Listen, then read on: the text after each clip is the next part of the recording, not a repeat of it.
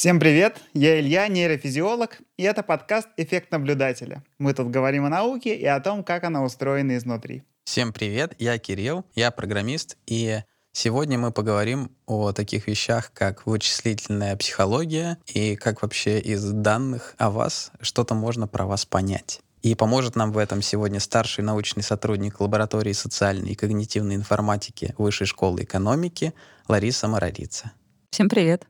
Сначала я хотел бы попросить тебя рассказать немного про то, что такое вычислительные социальные науки и вычислительная и психологическая. Угу. Еще такой небольшой референс скину для наших слушателей. В прошлый раз мы обсуждали карту Инглхарта и обсуждали то, какие ценности у стран, где Мгм. они примерно расположены. И в тот момент у меня возникла мысль, которую решил не открывать тогда, потому что мы бы вышли за два часа нашего хронометража. Мысль была такая, что у нас есть Facebook, у нас есть Telegram, у нас есть ВКонтакте, и было бы забавно увидеть карту Инглхарта для вот таких вещей. Потому что интересно, насколько ценности людей во ВКонтакте отличаются от ценностей людей во Фейсбуке. Наверняка отличаются. Я думаю, Или да. там Pinterest и MySpace. Наверное, этой точки уже нет на карте. И Я открыл свой возраст, но э, как-то так.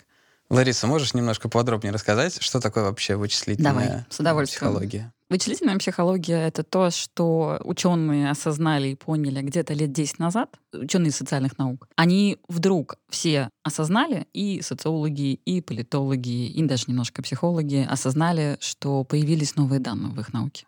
То есть до последних 10 лет мы должны были довольствоваться опросными методами.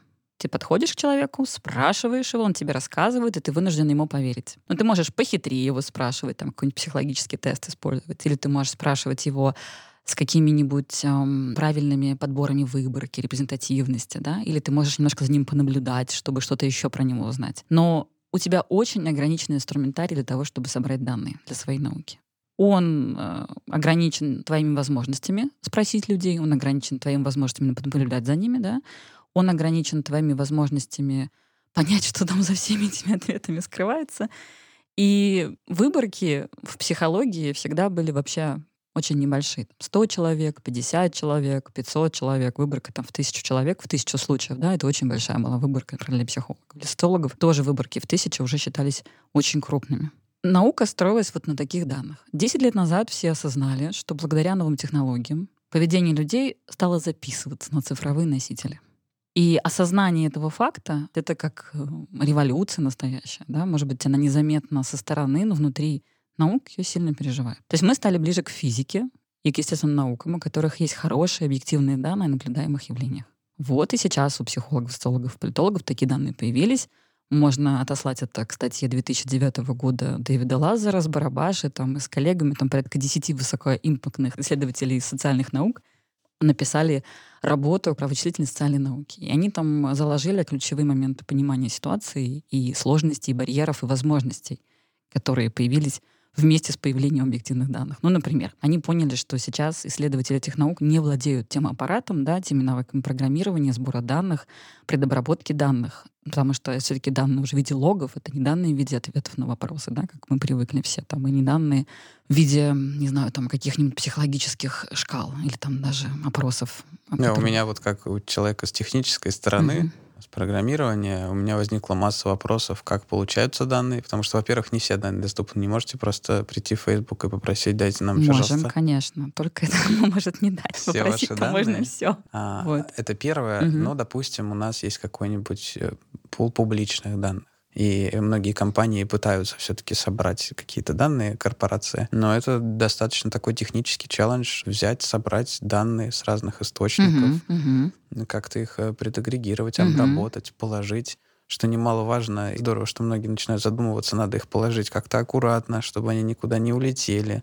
Да. Это наверняка непросто. Непросто. И если ты был всю жизнь там психологом, ты вообще не умеешь программировать и никогда не обрабатывал цифровые данные, да, тебе будет сложно. Значит, надо с кем-то подружиться. Возникает проблема команд, в которой один человек психолог, социолог там, или политолог, а другой человек программист, а третий это статистика, четвертый дата-сайентист.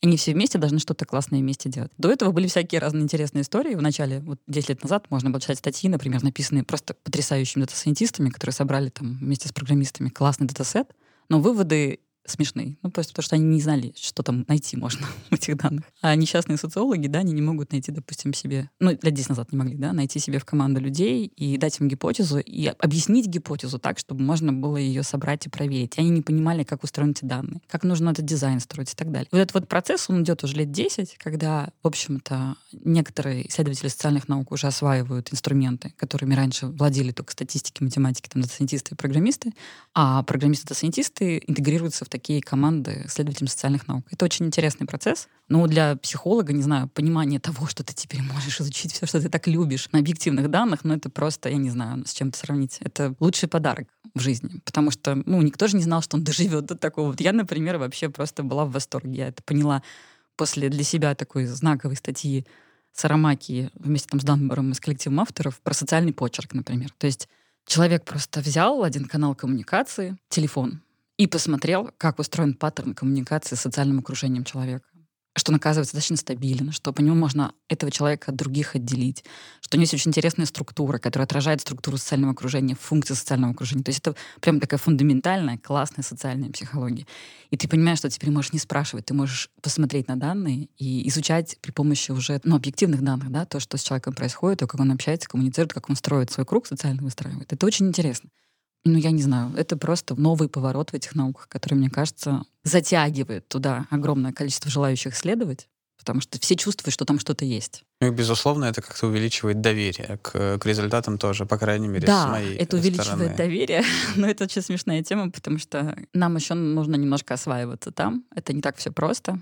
Это не только другие данные, это еще и очень сложное понимание, как с ними быть. Ну, это правда и для индустрии. Да. Очень много компаний, кто складируют эти большие данные, не знают, у них этих логов миллион, мы их положим на всякий случай, потом мы чего-нибудь придумаем. Да. И это потом не наступает. Либо это какие-то смешные вопросы, для которых можно было хранить процент этих данных. Потому что да, постановка хорошего вопроса это не менее важно, наверное, чем эти данные. Более важно. Как ни странно, а это более важно. Вот весь мой опыт за последние несколько лет попытки перейти в эту область исследований вычислительных наук, это, наверное, более важно. И важно уметь подружиться и уметь в команде работать с теми людьми, которые могут осуществить вот то, что ты там хочешь исследовать, могут помочь с технической, математической, статистической стороной, потому что в науке, как в бизнесе, да, нет первых-вторых ролей. Важно, можешь ли ты сделать что-то интересное вместе с кем-то. И один в поле тоже часто не воин. Поэтому очень важна команда, очень важна проектная работа, очень важно, важно найти единомышленников, и чтобы им было тоже интересно делать то, что интересно тебе, даже если они не психологи. Поэтому наверное, для меня это был сначала, наверное, осознание этой возможности, а потом поиск того, где и с кем можно заниматься тем, что мне так интересно. И вот сейчас я очень счастливый человек, потому что у меня есть несколько команд, с которыми могу изучать то, что мне очень очень интересно. И если мы вернемся немного к данным, что конкретно у нас есть? Да, это хороший вопрос. Ты совершенно правильно сказал, что данные это есть вопрос у кого, да, и дадут ли эти данные исследователям. Действительно, корпорации не спешат делиться следователями данными, совсем не спешат особенно с психологами. Почему? Потому что психолога все боятся, да, можем сказать спасибо скандалу там с Cambridge аналитикой, можем сказать спасибо психологическому таргетингу, еще каким-то вещам, которые людей пугают. Это не значит, что они на самом деле страшные. У меня свой взгляд на эти вещи.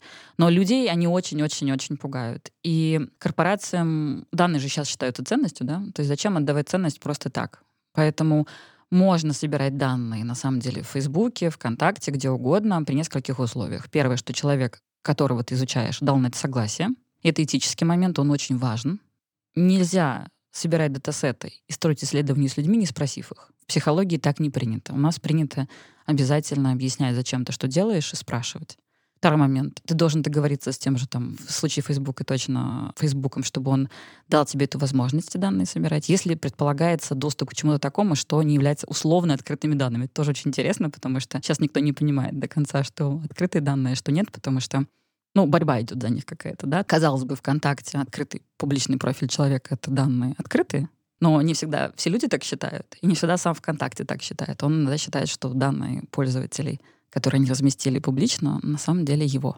Сложно, с данными, правда, сложно. Если мы говорим про данные, которые связаны с тем, что собирают большие компании, типа Google, Apple, Facebook, да, с Instagram, с YouTube, эти данные действительно труднодоступны в каком-то смысле. То есть, если ты просто хочешь что-нибудь спарсить, говоря языком программиста, просто скопировать содержание страничек, это возможно.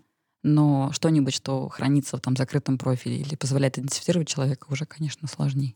Ну, даже если ты будешь парсить просто открытые профили, как ты правильно сказала, лучше заранее э, подстелить соломку и спросить э, как минимум площадку, лучше еще вот и человека. не принято спрашивать площадку, обычно спрашивают. Не спросишь, не, не если, накажут? Если у социологов и политологов, у них вообще принято просто все, что открытое и публичное, просто для своих целей собирать. Потому что они, например, там анализируют структуру какой-нибудь социальной сети, и им нужно просто построить, смоделировать эту сеть. И, естественно, если бы спрашивать там у миллиона людей, не против ли они, наверное, для них это очень сложно. И данные да. вроде как открыты. А психологу приходится спрашивать, потому что психологу обычно мало данных публичных открытых. Нам нужно спросить что-то. Ну, например, там, дать какой-нибудь психологический тест, если мы хотим изучить, как отражается личность данных, да, и заодно собрать данные. И поэтому человеку приходится спрашивать.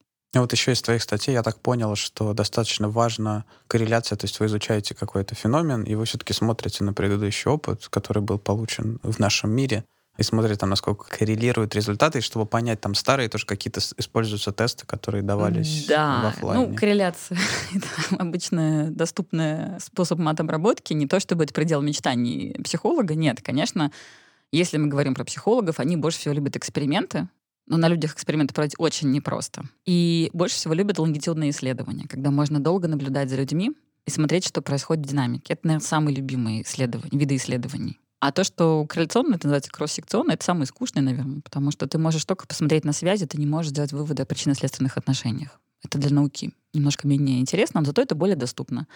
И на начальных этапах это хороший способ что-то изучить, построить какие-то первые гипотезы. И это более дешевый способ. Такие исследования, они дешевле, чем экспериментальные или лонгитюдные. Данные можно собирать ведь не только среди корпоративных а, каких-то площадок, да, которые кому-то принадлежат. Данные можно собирать, например, специально. Можно разработать приложение, в котором, например, давать какие-нибудь задания и собирать данные объективно. Например, как там человек печатает что-нибудь, или как он обводит цветочек на экране, или, ну, еще что-нибудь такое. Это будут активно собираемые данные, но они тоже по факту цифровые. Ну, вот есть, например, исследование о том, что то, как человек там обводит что-нибудь на экране или как он там печатает, может быть связано, например, с его состоянием. Да? Есть, например, общая моторная вялость, это может быть признаком какого-нибудь там сниженного настроения, депрессивного состояния, может быть, одним из маркеров.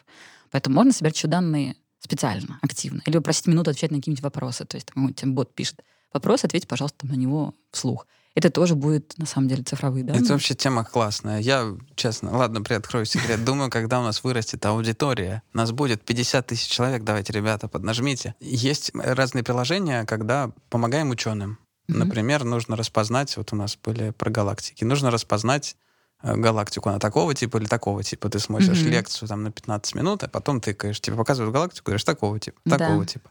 Обучаешь алгоритм. Краудсорсинг такой получается. Потом было про песни китов, мне кажется, тоже. Там нужно было как-то их э, слушать и разделять тоже. Угу. Так что мы, когда соберем базу наших э, слушателей, мы будем помогать науке. Найдем какие-нибудь ресурсы и будем оставлять ссылочки или еще что-нибудь. Угу. Но вообще, наверное, это, это интересно. Лучше это, чем Инстаграм залипать. Нарисовал цветочек. Не знаю. Ну, это, это же человек выбирает, чем, чего ему хочется. Цветочки рисовать, в Инстаграме сидеть или китов размечать. Не знаю. Помогать разметкой, да, исследовательским проектам. Это тоже, в принципе, можно. К боязням ты сказала, да. что люди боятся психологов, и это вот Очень одна боятся. из тем, которые, да, хотелось тоже затронуть насколько вообще мы подвержены, ну, мы, безусловно, подвержены mm-hmm. соцсетям, и эта сила чувствуется. Я здесь могу, наверное, на примере всем нашумевшего Клабхауса. Я почувствовал на себе, ну, вот этот вот fear of missing out, что я боюсь что-то потерять, что, типа, послушать. Но и в целом, на самом деле, я чувствую, то есть я периодически у себя удаляю Инстаграм, потому что я понимаю, что я туда захожу слишком часто и начинаю заходить через браузер, что ухудшает experience, и, и замечательно. Видео меня не затягивают. Угу, да, это способ. Но да, это чувствуется, и понятное дело, почему есть страх, что как бы все, все станет только хуже, что ты будешь залипать до конца жизни. Сел с утра, вышел через неделю. Ну да, ну так смотри, ведь получается, что вот эти вот сервисы, они оптимизируются на определенную метрику. У них огромные данные, они оптимизируются на понятную метрику. А, как мы знаем, критерий успеха задает все в этой истории. Если критерий успеха — время, которое ты провел на площадке, то площадка сделает все возможное, приложит все свои большие мускулы накачанные, большие, большие данные, чтобы тебя на площадке оставить как можно дольше, потому что зарабатывает она, естественно, на том, что ты смотришь рекламные видео, пока ты там находишься. И представляешь себе, вот вся эта история заточена только на то, чтобы ты посидел еще минутку, еще минутку, еще минутку. И, конечно, они прекрасно при помощи самых разных алгоритмов, без всякой даже психологии, да, просто подкидывают тебе видео, которое, скорее всего, тебя заинтересует. И да, это может длиться очень долго. И вопрос о том, чем эти площадки должны заниматься, он очень интересный, потому что он же из области этики, но в коммерческом плане понятно, чем они должны заниматься. Они должны оптимизировать свои финансовые результаты, да, свои метрики. Если метрика — это время на сайте, они будут его оптимизировать. Я предлагаю проговорить про позитивные части этого явления, потому что все мы понимаем, какие там негативные части, или придумываем их себе. А вот э, что хорошего в этом? Хорошего в том, что все, что человек встречает в своей жизни, он может, если он э, знает, что он хочет, он может превратить в инструмент. И для психолога понятно, что в принципе почти ничего однозначно плохого и однозначно хорошего нет. Ну, мало таких вещей. Все имеет две стороны в жизни. И социальные сети тоже имеют две стороны. Можно пользоваться ими неправильно и получить много зла. Ну, например, допустим, поставить себе в друзья, выбрать себе самых успешных только, самых симпатичных, самых гламурных, я не знаю, самых вызывающих сильную зависть людей. Стать фолловером всех тех, кому ты завидуешь и каждое утро методично просматривать их новости. Да? Известная история такая, как Инстаграм-зависть. Нехорошая история, она плохо сказывается настроение, потому что ты чувствуешь себя лузером. То есть ты обеспечиваешь себе ежедневную порцию негативного социального сравнения, где ты чувствуешь, что ты хуже. Хотя ты ничего про их жизнь не знаешь, может, у них еще хуже, чем у тебя, но мы же все понимаем, что самопрезентация и реальность — это две разные вещи. Но даже понимая это, если принимать эти порции ежедневно, но это может как-то сказываться на состоянии настроения, да, что не очень хорошо. С другой стороны, если ты правильно пользуешься теми же самыми сетями, ты можешь достаточно быстро найти то, что тебе интересно. Ты можешь сохранить контакт с человеком, который бы иначе был утерян, имею контакт. Ну, например, там ты познакомился с кем-то на какой-нибудь классной конференции, в Фейсбуку там написали друг другу что-нибудь, буквально пара фраз.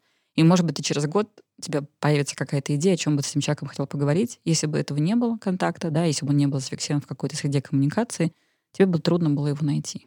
Некоторые используют как инструмент продвижения, да, наращивания репутации, поиска интересных для себя проектов. И это же все позитивная сторона, правда? Даже с точки зрения индивидуума. А с точки зрения общества, ну, вообще трудно переоценить вклад сетей. И негативный, и позитивный. И я считаю, что позитивного вклада больше. Потому что люди не выдумывают то, что им не нужно обычно. Да, мы тут с ребятами тоже обсуждали такой феномен цифровой деревни. Угу. Это когда в обычной деревне ты как? Если ты инакомыслящий, тебе дали подзатыльник, и все, ты теперь уже не инакомыслящий. Или не член этой деревни. Точно. А в современном мире ты находишь себе людей, которые думают примерно так же, как ты, каких-то друзей по интересам, да. и вы образуете свою маленькую digital-деревню. Угу. И Порой это странно, вы верите в плоскую землю, а порой это, наоборот, помогает. Порой вы ну, можете поддержать друг друга. Очень важно понять одну штуку. Глазами социального психолога все, что происходит в социальных сетях, это просто другая форма всего того же, что происходит в жизни, в офлайн формате. То есть я могу ведь и в жизни найти себе какую-нибудь классную секту исповедников плоской земли, ходить только на собрание туда, жертвовать свою квартиру туда, не знаю, имущество, и получать туда потрясающую поддержку. Кто мне мешает? Да никто мне не мешает. Хочу, могу этим заниматься. И вот эти все варианты ограничения своего поля контактов единомышленниками, да, они и в офлайн, и в онлайн режиме бывают. Так же, как азартные игры могут быть в офлайн варианте, ты можешь спуститься в подвал, да, а можешь зайти в интернет и там спустить деньги. Пожалуйста, тебе никто не помешает. То есть это другая форма того же всего, что нам известно в обычном варианте социальной коммуникации, такой офлайн формат. Есть ли что-то в digital мире, чего нету здесь? Тут очень вопрос хороший, потому что сложный. Есть. Но, наверное, это не к моим наукам будет ближе, не к психологии, а к социологии и политологии. Потому что если мы говорим про психологию, это то, что где-то ближе к индивидуальным а, внутренним психологическим всяким механизмам. Да? И мы понимаем, что эти психологические механизмы так быстро не перестраиваются. Ну, например, если там я у меня работает определенный социальный мозг, да, я определенным образом э, ищу контакты, устрою отношения, там, разрываю отношения, то я просто осваиваю другую форму для всех тех же самых своих привычных инструментов. Поэтому для психолога, наверное, всякие разные сети — это другой формат того, что ему известно про офлайн. И это интересно, как другой формат. Если мы говорим про социологический уровень анализа там, или про политологию, там появляются, конечно, новые феномены. Ну, понятно, что если у тебя формируется огромный объем данных о том, что люди видят, допустим, в какой-нибудь географической общности, да, и ты можешь проанализировать фотографии, например, миллиона людей, так это вообще совсем другое представление о мире можно сформировать, да, и о том, что там этим людям важно, и можно получить более объективную картину о том, что там происходит, и так далее, и так далее. То есть и для, на самом деле, журналистов, и для социологов, и для политологов это прям совсем новая история. Изменения в доступности, в легкости контакта, в огромном объеме данных, они прям могут приводить к разным всяким последствиям серьезным. То есть для нас соцсети и вот эти большие данные служат просто источником, с точки зрения психологии, источником данных, которые позволяют нам проводить э, там, более ясные исследования, но которые нам рассказывают вот про нас настоящих, да. которые находятся здесь. Да, для социальных наук, вычислительных, социальные сети — это именно источник данных. Не только социальные сети, но и и логи мобильных устройств, и данные, которые, например, могут накапливаться внутри каких-нибудь корпоративных мессенджеров, почему нет. То есть самые-самые разные варианты записи на цифровых носителях поведения — это хорошие, интересные новые данные. Для людей, с точки зрения психологии, все вот эти новые сервисы цифровые — это новые формы, новые инструменты осуществления тех же самых задач, которые они решали. Ну, например, познакомиться же можно теперь онлайн, правда? Или можно там онлайн найти работу, или можно онлайн сформировать какой-то, или поддержать какой-то контакт. Ну вот, это просто новый инструмент. Вот так можно это рассматривать. И мы можем взять этот новый способ, и на чем он там сказывается, как он работает, какие там аналоги возникают всех этих инструментов, да? Можем, пожалуйста, тоже. А социологи и политологи должны вообще быть в восторге, потому что у них там новые феномены совсем. Ну, про знакомство, ну, мы еще, может, вернемся. У тебя была про это прям отдельная работа. Да. Там-то как раз не сказать, что прямо это просто мы взяли и те же паттерны поведения перенесли в онлайн. Все-таки... Да, те же паттерны. С незнакомыми людьми онлайн-общение, когда ты закрыт аватарки, и тебе не скажут фи, а если скажут, то ты можешь закрыть и как-то это легче перенести. Там все-таки, наверное, есть какие-то особенности даже не только социологического, но и психологического плана. Вот эта анонимность. Смотри, ну да, да, она есть, но она известна психологам, потому что если мы берем эксперименты, например, по тому, как дистанция вообще сказывается на вероятность совершения насильственных, например, действий, ну, это известные эксперименты. Можешь поподробнее? Какая дистанция? Не очень понятно. Это такая классическая социальная психология. Давайте представим себе ситуацию, что вам нужно дать какую-нибудь кнопочку и дать человеку разряд током, удар током, да? И, допустим, вы находитесь рядышком с ним, и вы видите, как ему больно, неприятно и так далее, и так далее. Ну, представили себе вероятность, что вы это сделаете. А теперь представьте, что он находится в другой комнате, и вы его не видите, максимум слышите. Оцените вероятность. Показано экспериментально, что вероятность нанесения неприятностей разная. То есть чем мы ближе к человеку, тем нам более доступна информация о его реакции, о его дискомфорте. Потому что мы социальное существо, мы это чувствуем, нам передается, да? тем меньше вероятность, что мы будем делать плохие штуки. Поэтому, если у нас интернет обеспечивает дистанцию, значит, вероятность действий, которые другому человеку не понравятся, возрастает. Ну, то есть послать, например, в комментариях человека в онлайн-режиме гораздо проще, чем послать человека, если ты с ним сидишь в кафе рядышком. Ну, тут, наверное, играет роль не то, что мы видим, как ему плохо от нашего плохого комментария, а то, что мы не получим в нос от этого. Это мужской ответ, но это тоже правда, да. В дистанции есть много плюсов, в том числе, что не получишь в нос. И это очень хорошо знать психотерапевты. Я помню, что когда я для развлечения изучала психотерапию, это было очень интересно. Одно из правил, которое нам быстро объяснили, что до клиента должно быть полтора метра. Зачем? Это поэтому? Я не думал никогда про это. Да, потому что бывает, что некоторые психотерапевты работают с сложными клиентами, и чтобы он не успел накинуться, задушить тебя, тебе нужно иметь полтора метра до него. Тут референс на сериал «Сопрано» должно быть. Э, «Семья Сопрано». Я не смотрю сериал и не могу писать этот разговор, к сожалению. Это старый, старый добрый сериал, там, э, ну, глава мафиозной группы, у него там психолог Человек Там вообще нужно два с половиной тогда. Поэтому, да, дистанция очень важна. То есть это не то, чтобы новинка да, сетей, это просто перенос той же механики, того же, что психологам известно. Да, оно работает. Идя здесь дистанция, ты можешь себе больше всего позволить. Так же, как и в мире, там у тебя человек рядом сидит или в другой комнате, тоже играет значение. Или, например, тебе нужно нажать кнопочку какой-нибудь ядерной бомбы, да, и ты видишь там, кому ты отправляешь. Ну, есть эти эффекты, они и в военной тоже психологии известны, да, что одно дело тебе нужно пролетая над какой-то страной сбросить бомбу, другое дело там нажать кнопочку, тоже это все разные вещи для человека. То же самое касается сражений, например, да, вот взять и кого-нибудь просто в упор расстрелять или зарубить не так просто для человека на самом деле. А вот дистанционное оружие, оно гораздо доступнее. Вот когда мы говорим, например, про те вещи, которые людей пугают, мне, вот, например, очень интересно, как психологу, почему всех пугает там какой-нибудь кейс Кембридж аналитики, когда массово было влияние на политический выбор, да. Ну, никто не знает, на самом деле, что там происходило. Это рассказывают, да, что было массовое влияние на политический выбор. Почему это пугает людей больше, чем, например, не знаю, там, возможно, дать дронам или каким-то таким дистанционным автономным устройствам возможность принимать решения? Ну, я вот могу сказать, почему технических ребят это пугает. Давай. Потому что люди лажают. Мы все, которые пишут код, угу. мы можем там что-нибудь не то, что-то угу. не так. И ты как-то все время так опасаешься, смотришь, если что-то будет не так, насколько все плохо будет. Так. И вот тут, кажется, будет, может быть очень плохо. Поэтому, ну его. Но это не остановить. То есть это такие мысли, что неплохо бы, чтобы такого не было, но это все будет. То же самое касается и тех вещей, которые там от психолога боятся, то все боятся, там вот будут новые данные, человек данных будет лучше понимать и будет лучше управлять. Ну да, будут лучше управлять. Но с другой стороны, чтобы лучше управлять, не всегда нужно понимать. Это надо тоже понимать. И во-вторых, мы все друг другом постоянно управляем. Вот прямо сейчас вы мной управляете. Это нормально, потому что мы люди, и вот это вот взаимное понимание и управление друг другом — это прям нормальная часть жизни.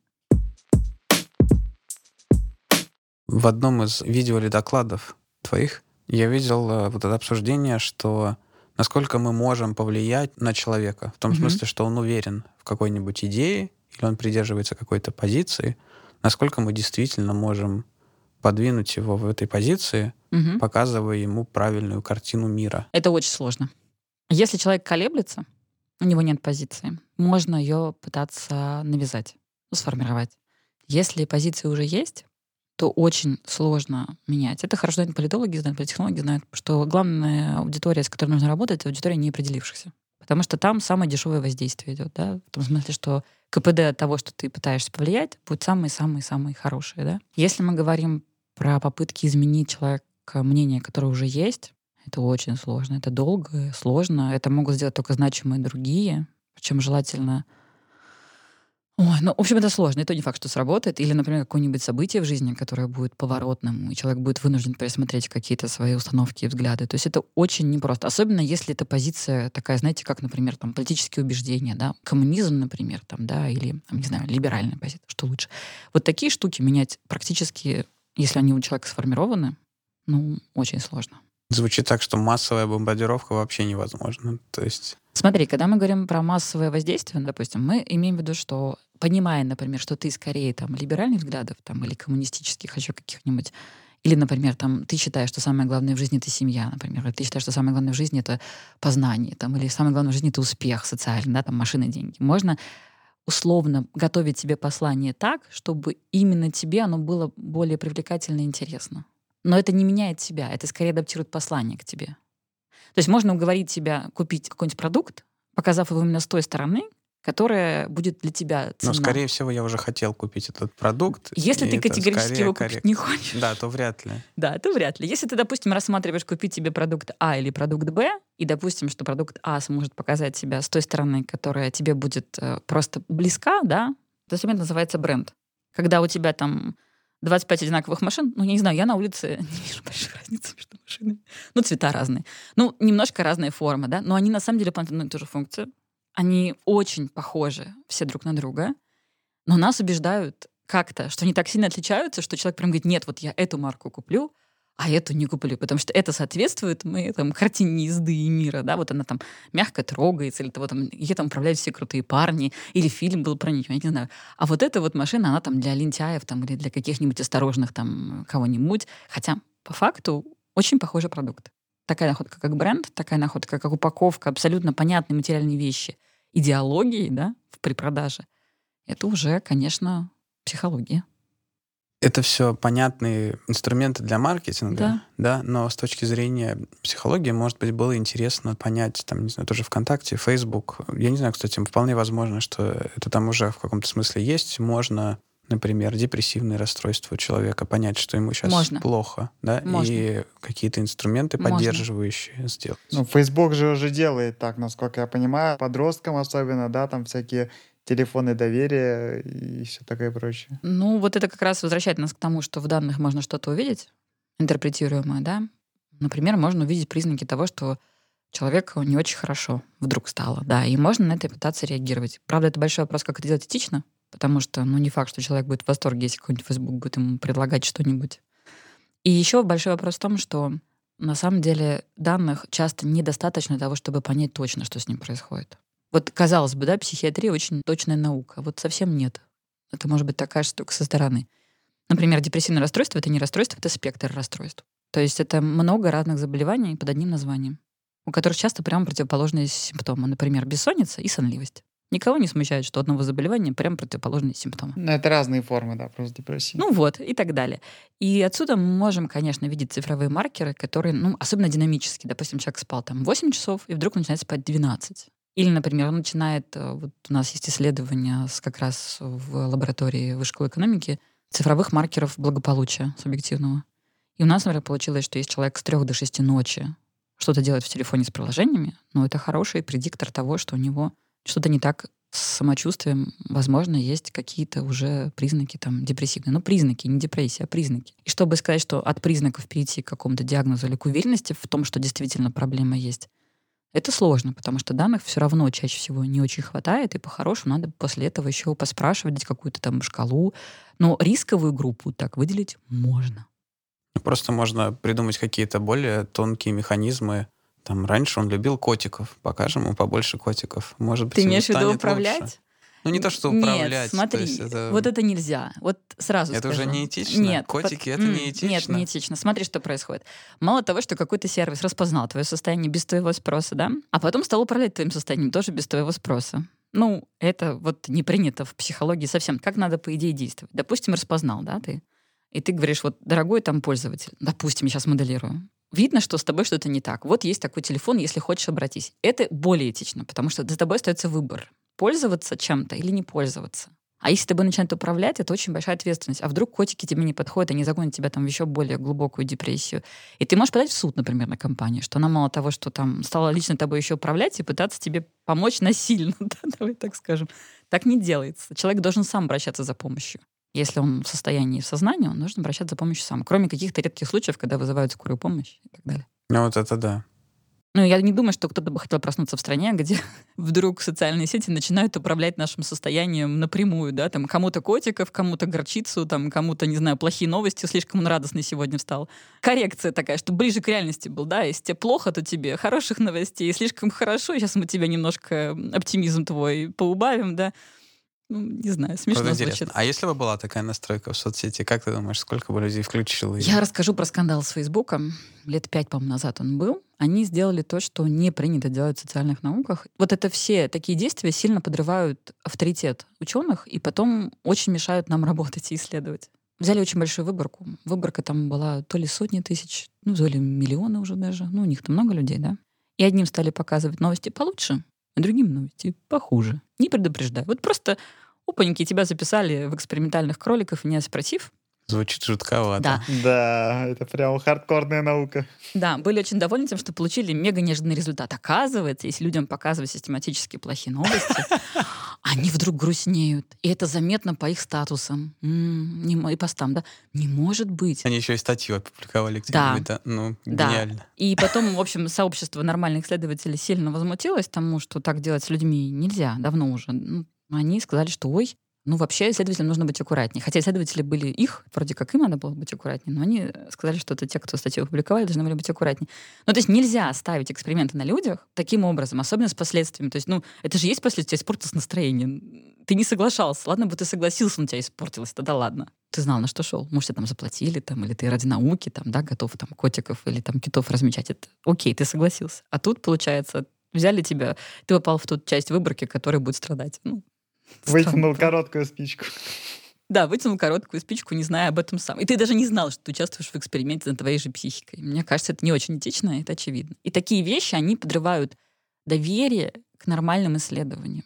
И компании потом боятся проводить исследования, боятся их ну, обнародовать, потому что, ну, а вдруг мы попадем в тот же вот список компаний, которые там Cambridge Analytica, потому что такая тема-то неоднозначная.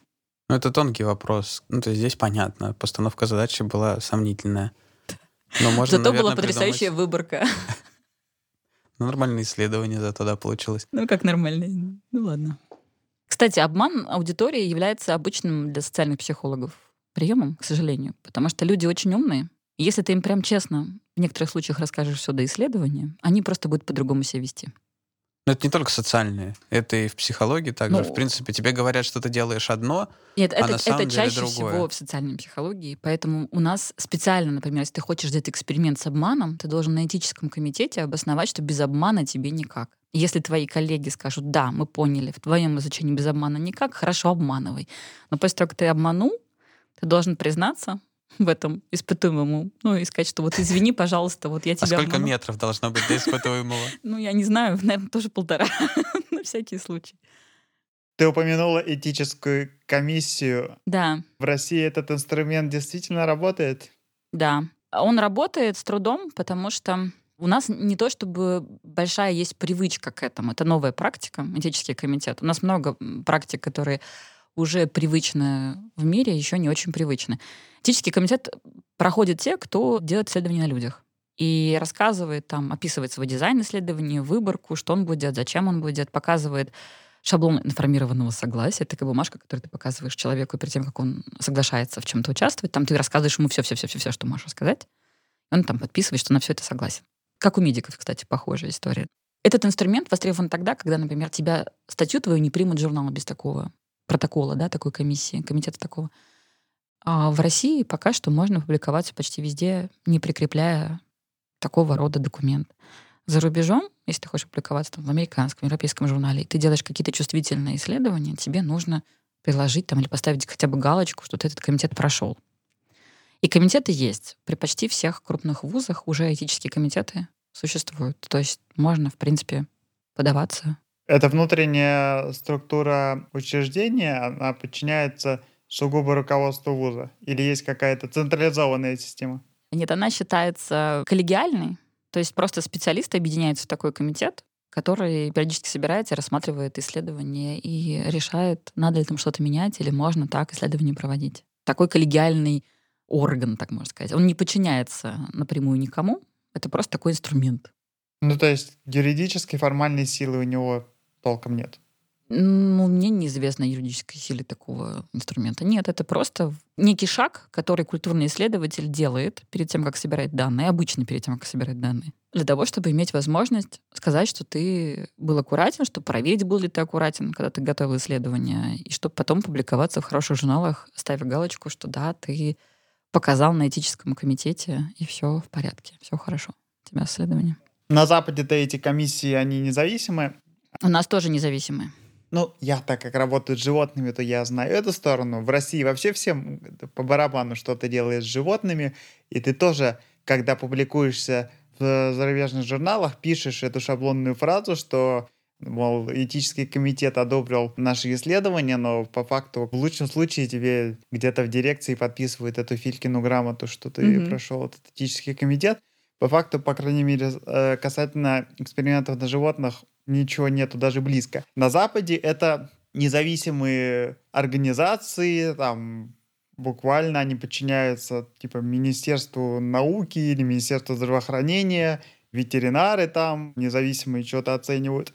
И это прям юридический документ.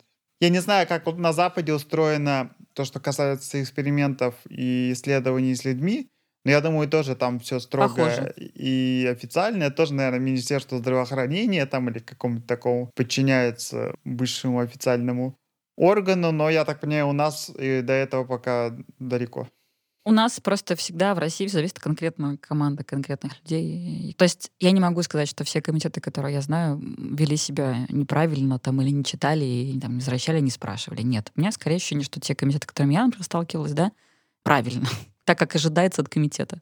Ну, в общем, это внутренняя этика научного сообщества. Да, Да, это, это именно коллегиальный такой орган, поэтому если в целом нет причин, не знаю, никаких особенных проблем, да, все вроде бы хорошо. Ну, то есть что-то там ты не пропустил, не заметил, они тебе сказали, ты Поправил, спасибо. Ты еще исследовала такую тему, которая близка практически всем. Это знакомство в интернете. Да. И мы послали бойца нейрофизиолога прочитать твою статью. Так. Вот. Боец. Да, интересно. Да, работа занятная. Уже, правда, работа 15 года, я подозреваю, что эта тема довольно бурно эволюционирует, да, и там вы затрагивали, с одной стороны, сам процесс интернет-знакомства, с другой стороны, стигматизацию вокруг этого дела. Тоже очень такая интересная тема, потому что в широкой, наверное, массе э, людей до сих пор как-то многие с недоверием смотрят на этот вопрос, хотя я уверен, что довольно быстро, особенно среди жителей больших городов, эта ситуация меняется, да? Как обстоит дело? Да, на самом деле, мне кажется, что из, ты говоришь о стигматизации, да, это был один из самых забавных эффектов, потому что мы его немножко не ожидали, но люди действительно стеснялись говорить о том, что они познакомились в интернете. В момент, когда мы исследование проводили, это был 13-14 год, это уже было прям давно. И они считали, что лучше сказать, что не на улице познакомились, чем в интернете. То есть на улице не так противно, неприятно, да, как вот в интернете. В общем, в интернете вообще там мы будем скрывать этот факт. в общем, так они говорили. Это действительно эффект наблюдается не только в российской выборке. Я находила исследования зарубежных авторов, где тоже было написано, что такой же эффект, тоже люди скорее признают, что на улице познакомились, чем в интернете. Но это момент освоения новой практики. То есть пока новая практика новая, ты начинаешь думать так. Сейчас я расскажу, они подумают, что я какой-то не такой. Все же нормальные люди по-другому знакомятся. Я один такой белая ворона, да, и я сейчас расскажу, и все будут думать, что вот, ну вот там я не могу найти себе способа нормально познакомиться, да. Вот пока интернет-знакомства не воспринимаются как нормальные, люди стесняются об этом говорить. Потом это потихонечку, как любая новая практика, да, входит в нормальные практики становится нормальной, потому что много людей уже попробовали, много людей так познакомилось, это уже не вызывает такого эффекта, а я такой один, и все нормально об этом рассказывают. Я не проверяла, что сейчас происходит, потому что у нас проект закончился в 2015 году, тогда это было как-то интересней. Но мне кажется, сейчас уже все к этому гораздо больше привыкли и проще об этом рассказывают, чем тогда. Я так думаю, я не проверяла. Ну да, сейчас уже так как-то среди знакомых достаточно людей, которые поженились, познакомившись в интернете. И ну, я тоже кажется... с мужем познакомилась в интернете. Ну, тем более. Я считаю, что это удобно. об этом рассказать. я не стесняюсь, да. Я психолог, у меня вообще другое. Интересно, а с возрастом просто это меняется? Все есть инструмент. Я понял, что какая мысль немножко странная, ну что, типа, мне бы уже познакомиться хоть как-нибудь, и ты уже Нет, думаешь, ну, с таким настроем ты корову нормально. не продашь. Нет, конечно, это не так. Просто любой инструмент хороший, если ты умеешь им пользоваться. И интернет, на мой взгляд, гораздо лучше, чем улица. Ты больше всего там про человека узнаешь. Сразу. Ну, конечно, если так объективно и беспристрастно к этому вопросу подойти, то, казалось бы, типа на улице это какой-то левый человек, про которого ты ничего не знаешь, а в интернете вроде как сразу есть какая-то информация про человека, особенно если это специализированные да. сайты знакомств, потом приложения, Тиндеры и прочее. Ну вот Тиндер единственный момент, я не соглашусь про Тиндер. Насколько я понимаю, там ты тоже про человека ничего не знаешь, примерно так же, как на улице. Картинка и две строчки — это мало. Вот в каких случаях ты знаешь больше? Когда у тебя, например, есть привязанная страничка, ты можешь посмотреть в какой-то сети реальный аккаунт, реальный профиль человека. Тогда ты можешь много узнать друзей посмотреть, это очень полезно. Что он там пишет, очень полезно, да. Серию фотографий более естественных. Очень много можно про человека понять даже на уровне интуитивном. Если у тебя только Тиндер и специально три фотографии в фотостудии и фраза «я ищу тебя», да, ну, что ты там поймешь? Ну, только, наверное, информативно сам факт наличия или отсутствия информации. Вот для меня лично информативно только это. Ну, фотография, понятно. То есть это уже не сильно отличается от улицы, если честно. Ну, помогает еще узнать, рядом ли он живет, просто ли будет с ним встретиться, давайте так скажем. Все. Ну, есть вот интересный, тоже интересная ситуация. Мы сами и наше представление в интернете, наше альтер отличается mm-hmm. довольно сильно. Это в каком-то смысле то, как мы хотим себя видеть, наверное, отчасти. И поведение наше все-таки немного другое в интернете. Mm-hmm. Как-то этот феномен изучался? Как да, конечно, изучался. Но я скажу сразу, что когда ты занимаешься психологией, первое, что понимаешь, что ничего хуже человека нет. Почему? Потому что это очень пластичное существо. То есть ты видишь его с друзьями, это один человек, видишь его на работе в роли руководителя, это второй человек, видишь его с очень старыми друзьями, третий человек, видишь его с женой, это пятый человек, видишь его с детьми, это шестой человек. То есть это, не хочешь сказать слово, но эта сволочь адаптируется просто как пластилин, да, в каком-то смысле и попробуй его пойми. Конечно, ты в интернете можешь быть еще каким-то, особенно если ты хочешь быть еще каким-то. И вот есть очень интересное исследование о том, а кто на самом деле строит образ далекий от своего реального. И очень часто максимально не похожи на себя люди именно те, кто собой в жизни не очень доволен. И да, это какой-то такой инструмент создания не идеального, может быть, я, ну, альтернативного какого-то я, потому что, ну, тебе хочется не себя там показать. Такие исследования есть, что самооценка и приятие, принятие своих э, качеств способствует тому, что человек ближе в интернете себя презентует, больше похож. Ну, например, можно вот сказать, вот твоя страничка, расскажи, там, какие характеристики у этого человека, а потом расскажи, какой ты сам. Если у человека все хорошо с самоощущением, он собой доволен, то эти две сущности не сильно отличаются. А вот если он собой недоволен, тогда интернет-образ очень часто описывается другими словами, человек пытается его дистанцировать от своего «я», наделить его другими характеристиками. Возникают два образа, два человека. Между ними возникают взаимоотношения. И, в принципе, они могут и закончиться. То есть в каком-то смысле два альтер могут повстречаться и расстаться. Слушай, ну это Являются вообще... ли это отношения отношениями или нет? Классный вопрос, потому что на самом деле люди же очень по-разному устроят то, что называешь отношениями. Смотри, есть термин даже такой социальное экспериментирование, да? Или там интернет-друг даже есть такой термин. В России было одно интересное исследование по этому поводу, у которого автора хочется даже знать человека, потому что классное исследование. Он а, изучал подростков и показал, что у подростков интернет-друзья очень важную функцию психологическую выполняют. Поскольку они дистанцированы, они не из твоего класса, там, не из твоей школы, ты можешь с ним обсуждать какие-то очень интересные вещи и проверять свои гипотезы. Особенно интересно, когда, например, ты мальчик, а твой друг виртуальный девочка. Ты можешь получить какую-то другую картину мира, что-то такое узнать, поэкспериментировать. И это свободно, потому что он не в твоем окружении, он там не скажет про тебя ничего, это безопасно относительно, да? Так вот, иногда мы строим отношения в интернете ради эксперимента. Ну, себя показать, на других посмотреть, похулиганить, поизучать что-нибудь, да, ну, просто провести время. Ведь флирт сам по себе тоже интересен. И там действительно может мужчина оказаться женщиной, женщина может оказаться мужчиной, и все что угодно можно делать. Это такая площадка для экспериментов. Это один из вариантов. И такие отношения, конечно, в офлайн формат не переходят. У них и смысл другой, и люди честно об этом говорят. Есть другой смысл отношений в интернете. Ну, извините, знакомств. Давайте отношения не будем говорить, потому что отношения в интернете очень странная история. А знакомство в интернете. Например, я хочу самоутвердиться. Допустим, мне плохо, там меня кто-нибудь бросил, я вся расстроенная. И я иду искать каких-то побед, да, что мне сказали, что ты такая красивая, написали мне, а я не ответила, и мне так кайфово, да, от того, что просто вот я самоутверждаюсь. Может быть такой вариант знакомства, может быть. А может быть я, например, там, не знаю, чем взрослый человек, загруженный, и мне нужно найти пару, потому что я хочу найти пару. И я буду использовать инструмент интернет-знакомства вообще по-другому. И буду очень быстро переводить в офлайн формат коммуникацию, потому что Тут и к бабке не ходи, все это знают, что ощущение офлайна человека сильно меняет впечатление вообще об этом человеке. Потому что когда мы говорим о близких отношениях, это же близкие отношения. Как он улыбается, как он пахнет, как он говорит и так далее, да, там, или она. Очень все важно.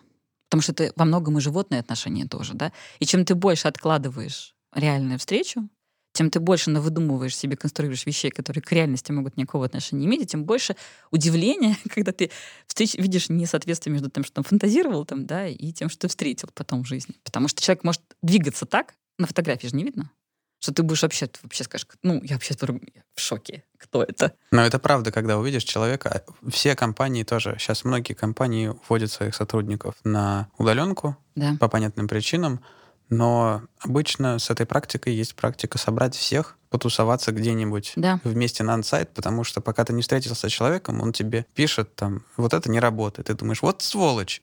Потому что он же там говорит, это не работает. А, а когда ты с ним как-то потусовался, пообщался, ты уже совершенно по-другому. Даже он написал это сообщение без смайлика, угу. что, конечно, провал. Нужно добавлять эту эмоцию. И ты придумываешь эту эмоцию. И в этом смысле смайлики помогают на самом деле, да, они добавляют этого. Но да. Э, вот в ваших статьях тоже было, это такое одно из свойств человека, да, что мы должны понять то, как люди чувствуют себя. Да, мы должны понять, важно. что они реально думают, когда говорят. А как мы это понимаем? Это вообще очень важная история. Ведь смотрите, успех человека зависит от того, как он построил отношения с другими. Больше, чем от всего остального. Потому что все добро и зло от людей. Работа от людей, семья — это люди. Я не знаю, проекты, команды, очень многое — это твои отношения. Мы все социальные существа, очень социальные. Поэтому нам очень важно понять другого человека, особенно важного другого. А как мы понимаем? Мы видим по сигналам, особенно их любят называть невербальным сигналом, да, то есть тем сигналом, который мы считываем. Как он повернулся, как он улыбнулся, как он посмотрел, сколько он помолчал, да, как он там, не знаю, плечами повел в этот момент. Это очень важная информация, которая говорит об отношении. И таким образом мы можем построить картину того, а как человек вообще к нам относится, а что он по этому вопросу реально думает. Вот это смайлик — это издевка или правда он пытается смягчить комментарий? Потому что можно написать «это не работает» и смайлик. И думаешь, вот мало того, что написал мне эту гадость, так он еще на стебется, что это не работает, да? И тот же смайлик, ты можешь опять наоборот, что он пытается смягчить.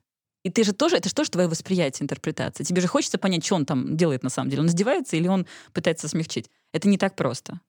И когда мы начинаем общаться, особенно неформально, особенно про всякую ерунду, вот прям реально про ерунду, мы чувствуем друг друга, мы начинаем друг друга понимать. У нас появляется ментальный образ другого человека. Мы начинаем мочь моделировать его восприятие ситуации. Как он подумает про нас, как он реагирует на это сообщение и так далее. Это очень важно, потому что мы можем прогнозировать, как он себя поведет. Значит, мы можем немножко им управлять. И возвращаемся к нашей теме о том, что люди друг другом все-таки в каком-то смысле всегда управляют и стараются делать так, чтобы было больше согласия, чтобы отношения укреплялись, да, чтобы не было конфликтов, потому что все это в большинстве случаев трата энергии.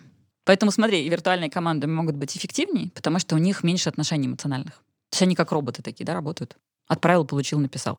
Но мы менее увлечены в такие команды. Мы не чувствуем контакт с этими людьми, мы их не чувствуем. Нам легче из таких команд выйти. И сейчас это один из самых больших вызовов гибридного дистанционного формата в компаниях. Они сейчас это осознали, что они, бедненькие, не понимают вообще, что думает теперь сотрудник. А может, он завтра уйдет, а может, вообще ну, все это Понятно. Ощущение нехватки вот этого понимания друг друга и отсутствие такой вовлеченности эмоциональной именно в коллектив, не в работу даже, а в коллектив. Оно вот такая новая реальность, да, и виртуальные команды могут быть быстрее, проще, там, может быть, налаженные хорошо инструменты, но у них нет вот этой вот социального клея такого между участниками, как если это команда реально. Ну, если мы вернемся к свиданиям в интернете, да. то там, в принципе, находятся какие-то инструменты, которые позволяют как-то обойти это. Ну, смотри, это опять зачем ты там, да? что ты там хочешь найти. В принципе, можно даже и не знакомясь найти такие инструменты, да, да для того правда. же самого. Ну, интересно, у вас там, правда, не очень большая выборка, да, где-то 100 да. человек, и причем из них 86 девушки. Да. И поэтому вы там приводите некоторые гендерные различия, хотя с таким дисбалансом в выборке как-то немножечко они менее убедительно, конечно, выглядят, но все равно занятные есть некоторые результаты, что девушки чаще использовали такие знакомства для поднятия самооценки, а парни просто хотели получить опыт общения для, видимо, в будущем более успешного знакомства. Да, мы не одинаковы. Мы, может быть, равноправны в чем-то, да, но мы не одинаковы. По поводу критики про выборку все принимается, это правда. На самом деле важно описывать выборку, как она есть, и описывать ее ограничения, что является нормой научного исследования. Но не всегда ты можешь выбрать ту выборку, которую тебе... собрать ту выборку, которую тебе хочется. Для психологов 80% женщин — это вообще типичная история. Чтобы набрать половину мужчин, они не любят психологические исследования. Ну вот вообще, это очень сложно. Поэтому, когда мы делаем исследования психологии, тем более с маленькой выборкой, они не репрезентативные всегда. Очень сложно это сделать репрезентативно, потому что люди отказываются. Ты не можешь заставить человека насильно часто с тобой разговаривать. Поэтому, чтобы что-то подтвердить, у нас немножко другой подход у психологов нормальных. Мы делаем серии исследований. То есть ты одну выборку спросил, получил там какой-то феномен. Допустим, что люди стесняются, да, или что вот мужчина от женщин отличаются таким образом. Потом ты берешь вторую выборку, другую какую-то желательно, из другого места, другим образом собираешь, другим образом спрашиваешь и подтверждаешь, повторяется этот феномен, воспроизводится он или нет. Потому что если он не воспроизвелся, то он артефакт, а вот если он воспроизвелся несколько раз на разных выборках, ты начинаешь ему больше верить. Это нормальная такая научная практика, потому что в психологии идеальных выборок почти не бывает. Это все вранье, если кто-то говорит, что собрал классную выборку в психологии, потому что, ну смотрите, вот я говорю, можешь на час поговорить, да? Ты такой, не, я занят, все, до свидания. И это уже тоже психотип, правда? То есть я уже каких-то людей, причем очень похожих в чем-то между собой, уже не могу спросить, потому что они отправили гулять. И большинство это будут мужчины, кстати. Да, но в этом смысле, конечно, вот эта вычислительная психология, она может закрыть лакуны или, по крайней мере, подтвердить, может быть, дать больше ну, э, да, веса. вычислительные, да, психологии все равно мало объективно, да, нужно что еще спросить. Как только начинаешь спрашивать, уже получаешь особенности того, кто хочет отвечать, кто не хочет отвечать, кого ты смог спросить, кого ты не смог спросить. Только социологи могут строить там, не знаю, какой-нибудь опрос на улице, да, в каких-то специальных местах, специальными людьми, с контролем, чтобы как-то отразить мнение, да, общественное, например.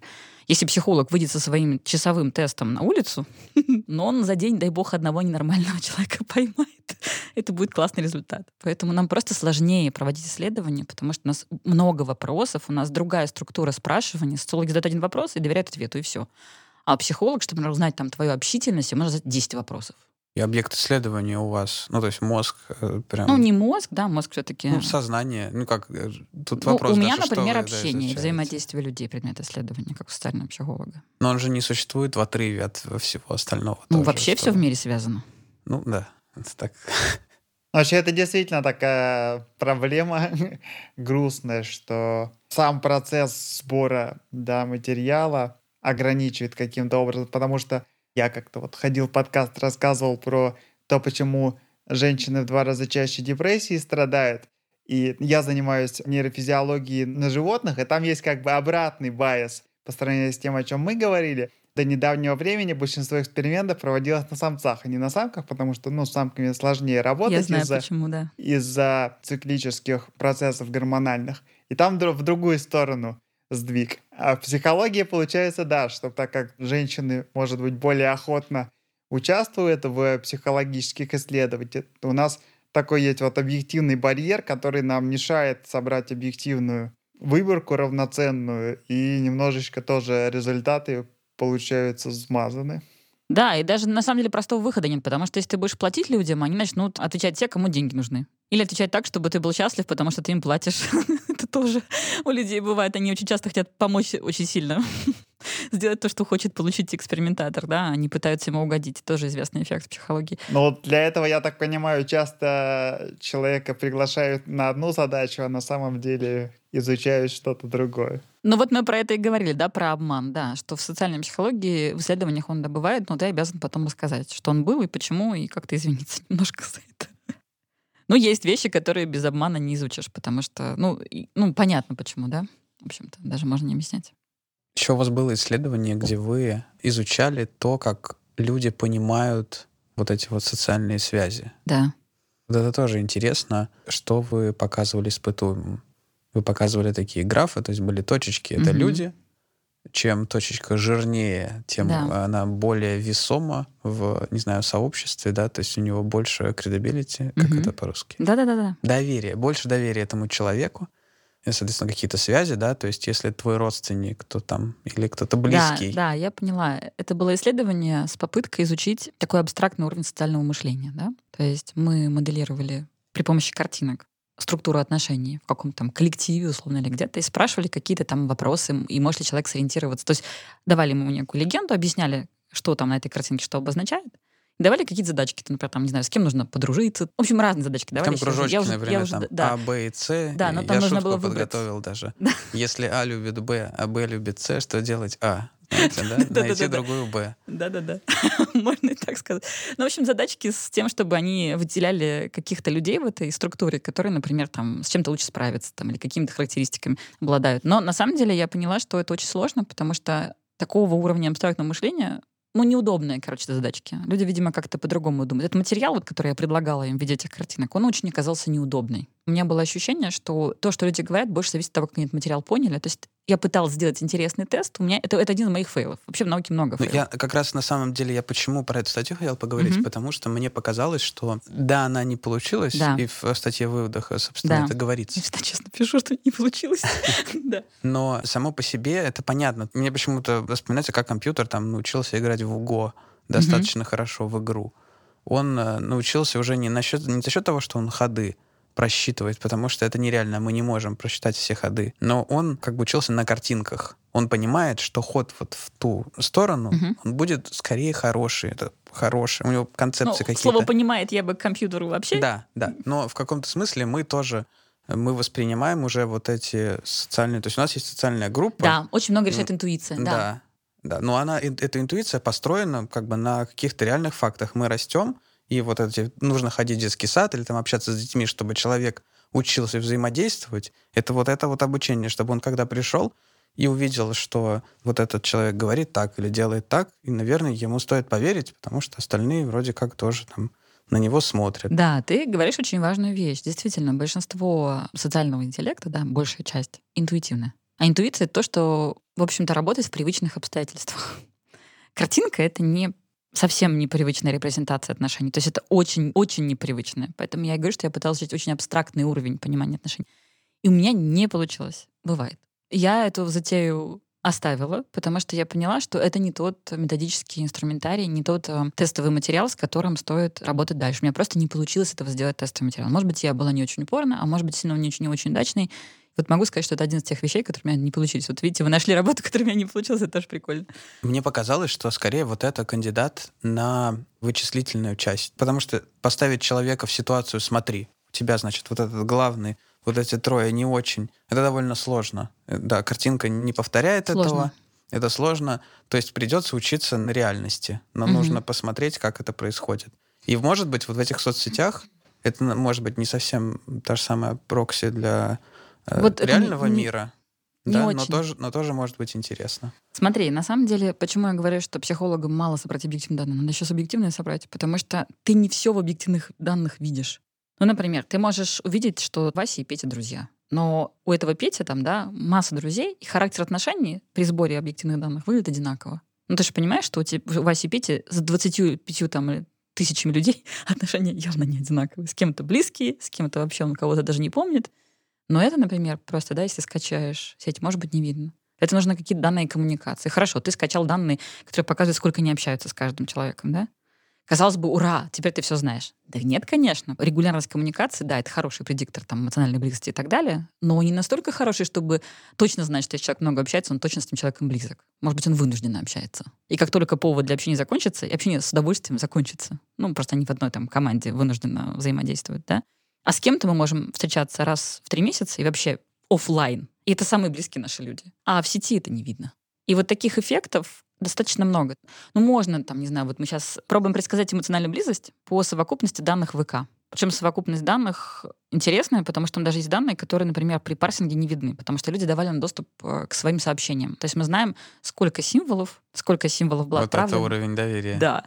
Ну, мы, честно, мы только символы собирали, анализируем только символы, не слова. То есть мы не читаем эту переписку, это не, не, не про это исследование. Вот, психолингвистам трудно им хотелось бы читать, да. В общем, это просто символы, и мы знаем, сколько символов кто кому написал. И это позволяет как раз увидеть вот этот вот паттерн коммуникации, да.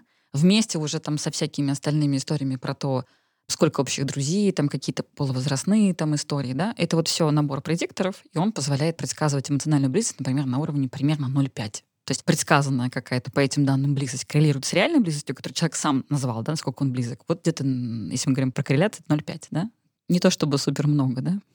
Ну, все Что-то, конечно. Что-то, да. да. Еще в статьях тоже упоминаете то, что важно для человека впрок собирать данные. У вас в статье это называлось «Познание впрок». Я, наверное, не помню уже контекст. Наверное, у меня был какой-то контекст мыслей, который тогда был, а сейчас мне его нет. Я не могу сходу сориентироваться. Впрок вообще человеку нужно. Если мы говорим про самого человека, ну, я исследователь, мне вообще кажется, что все, что ты можешь про себя накопить и исследовать, интересно. Это такой подход, да? Если исследовать, тебе интересно ко всему так относиться. И, конечно, там, если у тебя есть собственный социальный почерк, почему бы потом его не построить и не посмотреть? Это любопытно. И плюс еще сейчас очень интересный феномен. Кстати, вот он психологический. Вот сейчас я вспомнила интересный момент, что действительно меняется с точки зрения психологии.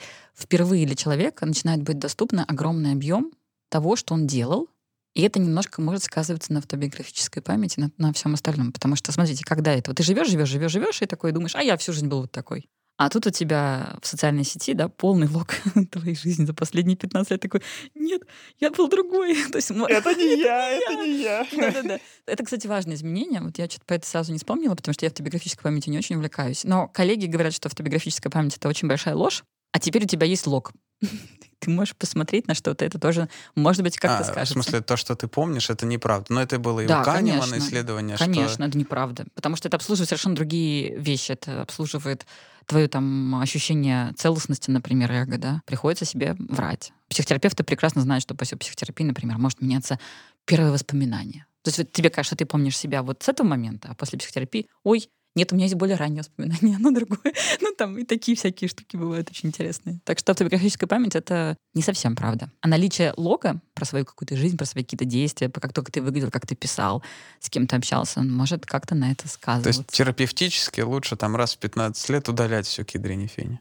Это вопрос цели психотерапии. Если цель познать себя реального, лучше не удалять. Тут ты хоть какие-то артефакты там найдешь в прошлом своем, можешь посмотреть. Если ты не хочешь анализировать себя, ну, может быть, лучше удалять. Будет ощущение, что все классно, ты всегда был таким.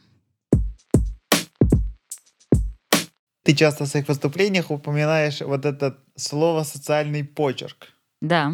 Э, раскрой немножко все-таки.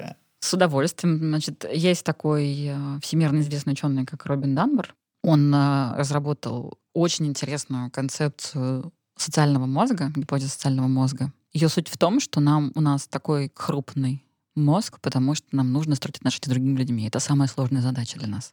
И ему удалось найти красивые доказательства своей концепции. Такие, как, например, число Данбора. Его многие знают, да, это некое ограничение в возможности поддерживать контакт одновременно с определенным количеством людей, да, то есть там 250 человек — это такое число, с которым ты можешь поддерживать более-менее актуальные, взаимные отношения, да. У тебя может быть больше знакомых, но это уже другого рода связи. То есть вот связи, с которыми у тебя есть актуальное взаимодействие, они ограничены, потому что сложно их поддерживать. Потому что надо про этих людей что-то помнить, нужно с ними как-то общаться, поддерживать эти отношения и так далее. И это все занимает и когнитивные ресурсы, и временные ресурсы. Вот социальный почерк относится к тому же направлению исследований и уже относится к объективным данным, к тому, что можно посмотреть, допустим, собрать информацию, сколько там ты минут разговаривал с разными людьми на, на протяжении года, или сколько ты там сообщений написал разным людям на протяжении года, и построить из этого такое распределение, сколько там символов или минут или секунд с каждым человеком провел там или уделил ему. И вот это вот называется социальный почерк. Это просто Почему почерк? Потому что некое твое распределение внимания между разными твоими контактами. И было обнаружено, что этот почерк достаточно устойчив, и что он позволяет дифференцировать одного человека от других. То есть у всех это распределение немножко устойчиво и отличает от других людей. То есть у нас немножко разные почерка. И структура этого социального почерка, она тоже подтверждает одно из положений концепции Данбора — это положение касается гипотезы социальных слоев, что у нас у каждого не просто вот там 250 контактов, а что они организованы как луковица такая, да, где в серединке, это мы все знаем, полтора самых близких человека, там именно полтора, потому что у кого-то один, у кого-то два. Дальше 3-5 там тех, кто тоже близок. Дальше 10-15 тех, кто приятели, друзья, с которыми вместе отдыхаем, которые нам тоже могут нам помочь. Потом 45-50 те, с кем мы можем, тоже нам могут помогать, и с которыми мы какие-то проекты можем вместе делать. И там 150 — это активная социальная сеть, да, то есть те, с кем мы там обмениваемся информацией, возможностями и так далее. И вот эти все штуки, они в этом почерке тоже видны. И это очень здорово. То есть ты из, на объективных данных можешь найти подтверждение такой достаточно сложной концепции. И социальный почерк — это то, что как раз я изучаю. И у меня есть несколько исследований в этой области. Я смотрела на связь социального почерка с психологическими характеристиками и на устойчивость социального почерка. И сейчас вот мы там изучаем связь социального почерка с разными другими субъективными характеристиками дружбы, с теми ресурсами, которые люди готовы давать друг другу. И этот почерк, он как-то, вы его как-то классифицируете? Может, есть какие-то разные типы почерка или до этого пока? Да, можно, можно его пытаться разделить на типы, но на самом деле у всех людей он более-менее похож, потому что у всех вот эта слоевая структура, да, слоистая структура окружения, она не индивидуальная характеристика, характеристика нас как вида на самом деле. То есть она вообще присуща человеку. Но есть индивидуальные особенности. Например, мы все знаем такое слово, как экстраверт-интроверт, никто его не понимает, но все знают. Так вот, у экстравертов-интровертов почерк выглядит по-разному. То есть у интровертов максимальное внимание инвестиции идут в самые близкие контакты, то есть они много общаются с близкими. И очень ну, сильно меньше с теми, кто там дальше. Да? А у экстравертов очень много внимания уходит на более слабые связи, на такие более дальние контакты, они там больше внимания и времени уделяют слабым, развитию слабых контактов. Например, это вот такая стилистическая особенность, она видна в социальном почерке. У нас там с моей студенткой Машей получилось-то посчитать. Наверное, оно и географически отличаться тоже должно, потому что оно есть... может. Не проводили такие исследования, на самом деле. Пока что то, что называется кросс-культурное исследование, да, когда ты можешь сравнить почерка разных стран и разных культур, или там еще по каким-нибудь категориям поделить. Там регионы и города. Предприниматели там, да, да, и учителя, там, молодые мамы, я не знаю, и там эти студенты. Таких еще нет, потому что всего исследований социального почерка, наверное, не больше десяти. Потому что данные не такие простые. Мы говорим о том, что данные получить сложно. Да, вот как понять, с кем ты общался, потому что с одними ты общаешься в Телеграме, у другого Телеграма нет, ты в WhatsApp пока идешь. Что, пока что все исследования проводятся на моноканальных социальных почерках. Пока что еще практически никому, кроме там, я одну только вот знаю, где и то это подсомнительно, да, то есть человек одновременно, группа исследователей анализировала паттерн в смс и в телефонных звонках. Но это очень близко. Они говорят, что это разные каналы коммуникации, но они разные, не продерешься. Но не настолько разные, как там Телеграм, допустим, и телефон. Потому что мы все знаем, что по телефону мы разговариваем с близкими, а в Телеграме мы общаемся там с кем угодно, в том числе там по работе очень много, да, коммуникации происходит. Это разные каналы, они обслуживают разные слои даже. И, конечно, было бы круто собрать весь почерк человека из всех каналов. Но представляете, как это сложно. Одновременно говорить человеку отдать всю свою историю коммуникации за год из Телеграма, потом из мессенджера Фейсбука, потом из телефона, потом из ВК сообщений. Еще желательно бы какой-нибудь повесить бейджик. Есть такой проект э, в MIT с бейджиками волшебными, когда люди в компании ходят и бейджики фиксируют сейчас, сколько они друг с другом находились разговаривали. Вот еще вот такие бейджики, и тогда мы точно узнаем все про коммуникацию. Ну, представляете, как это сложно. Вроде бы данные появились, да? Но вот такие хорошие данные, которые бы про все были, это прям очень сложно собрать. Да, для этого нужно какое-то тоталитарное общество. Ну, вот, может быть, мне не нужно, но вообще можно и так сказать, да. Это сложно, да, то, что вы предлагаете, увидеть все через данные одновременно про человека сложно, потому что в разных местах хранятся разные кусочки информации. Пробуй их собери. Но это тоже такая мечта, да, что у нас сейчас э, появятся большие данные, и мы сейчас все узнаем. И даже не из-за того, что мы хотим продать что-то или еще что-то, хочется получить ответы на наши вопросы. Это интересно, но это не совсем так просто. Вообще не так. Это как с любой новой идеей, да? Что появилось такие, вау, сейчас все поменяется, мы решим все проблемы, такой хайп вокруг этого, да? А потом последовательные исследователи понимают, что там, да все вообще не так просто. Там масса проблем с этими данными. Начиная от того, как их получить, как их хранить, как собрать все, что нужно про человека, как уговорить его еще на вопросы ответить и так далее. Вот такая же история была с геномом человека, что казалось, что вот это ключ к разгадке вообще всех вопросов. В этом году 20 лет как раз э, расшифровки генома человека, но никакой революции в понимании функционирования организма это нам не принесло, потому что это просто куча данных, с которыми еще надо понять, что делать. Ну а вот теперь нужно понять еще такой аспект. Смотри, что такое наука? Наука — это ведь тоже сфера деятельности, да, у нее свои законы. Например, хочешь получить грант, нужно очень что-то такое многообещающее написать или пугающее.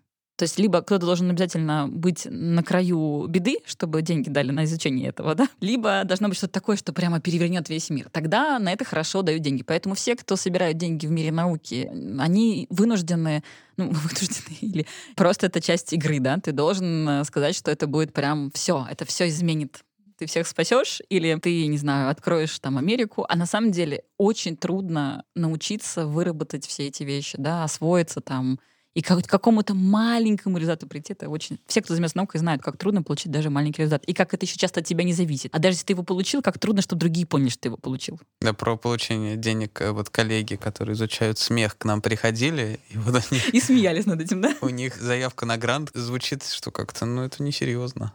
Да, за счастливых людей деньги не платят, как некоторые говорят. То есть тебе нужно, например, как изучить интернет-коммуникацию? Нужно сказать, что это такая проблемная коммуникация. Это угрожает подросткам. Давайте им помогать. Тогда деньги дадут. А если скажешь, ну вот знаете, это просто интересный феномен, там а, по-другому выглядят все механизмы социально-психологические, ты скажешь, ну да, ну и что? Тебе это интересно как исследователю, да? Ну а, а общество-то что? А что это меняет? Поэтому заказ на научные исследования, интерес исследователей фундаментальные и то, на что дают деньги, вообще не всегда совпадает.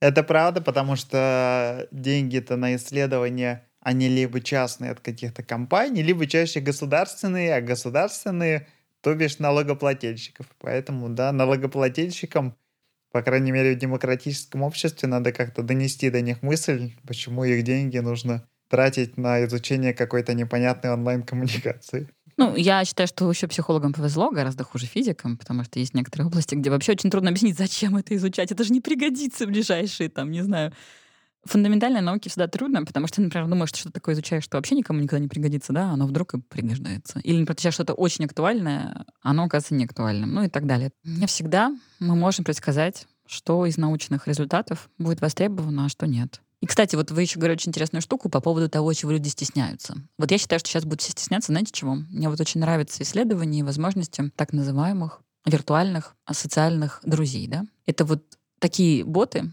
такие ассистенты голосовые, которые оптимизируются не на метрику выполнения функции какой-то, там, купить билет, сказать, какая погода, а на то, чтобы как можно дольше разговаривать с человеком.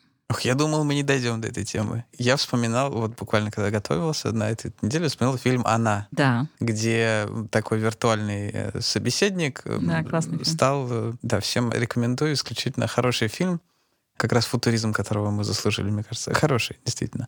И там он влюбляется, главный герой, в, в такого виртуального ассистента. Угу. Ну, это возможно. Да, да. вполне. Почему возможно? Потому что я же говорю, мозг-то наш, он один, он же не становится виртуальным вместе с виртуальной реальностью. В нашем мозге существует отношение с другими людьми. И мы воспринимаем человекоподобного агента ну, как другого человека.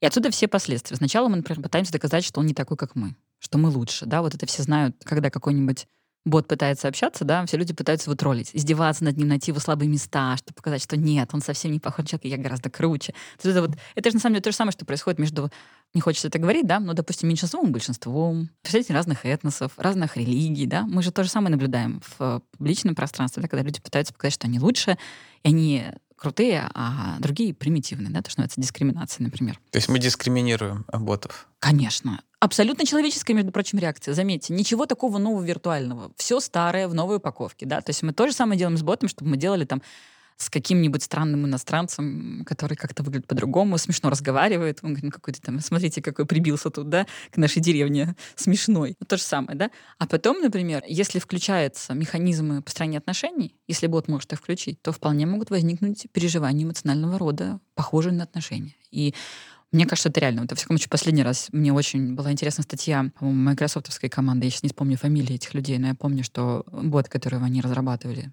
я, может быть, даже не очень корректно назвать это ботом, назывался Scialize, маленький лед. Он в Китае можно с ним поиграть. Он, по-моему, очень много на китайском общается. По-моему, на русском не общается, на китайском, по-моему, на английском, не знаю. Так вот, очень интересная история, потому что они пытались оптимизировать бот на то время, которое бот коммуницирует с человеком. То есть они считали, что классно, он работает тогда, когда человек с ним долго разговаривает.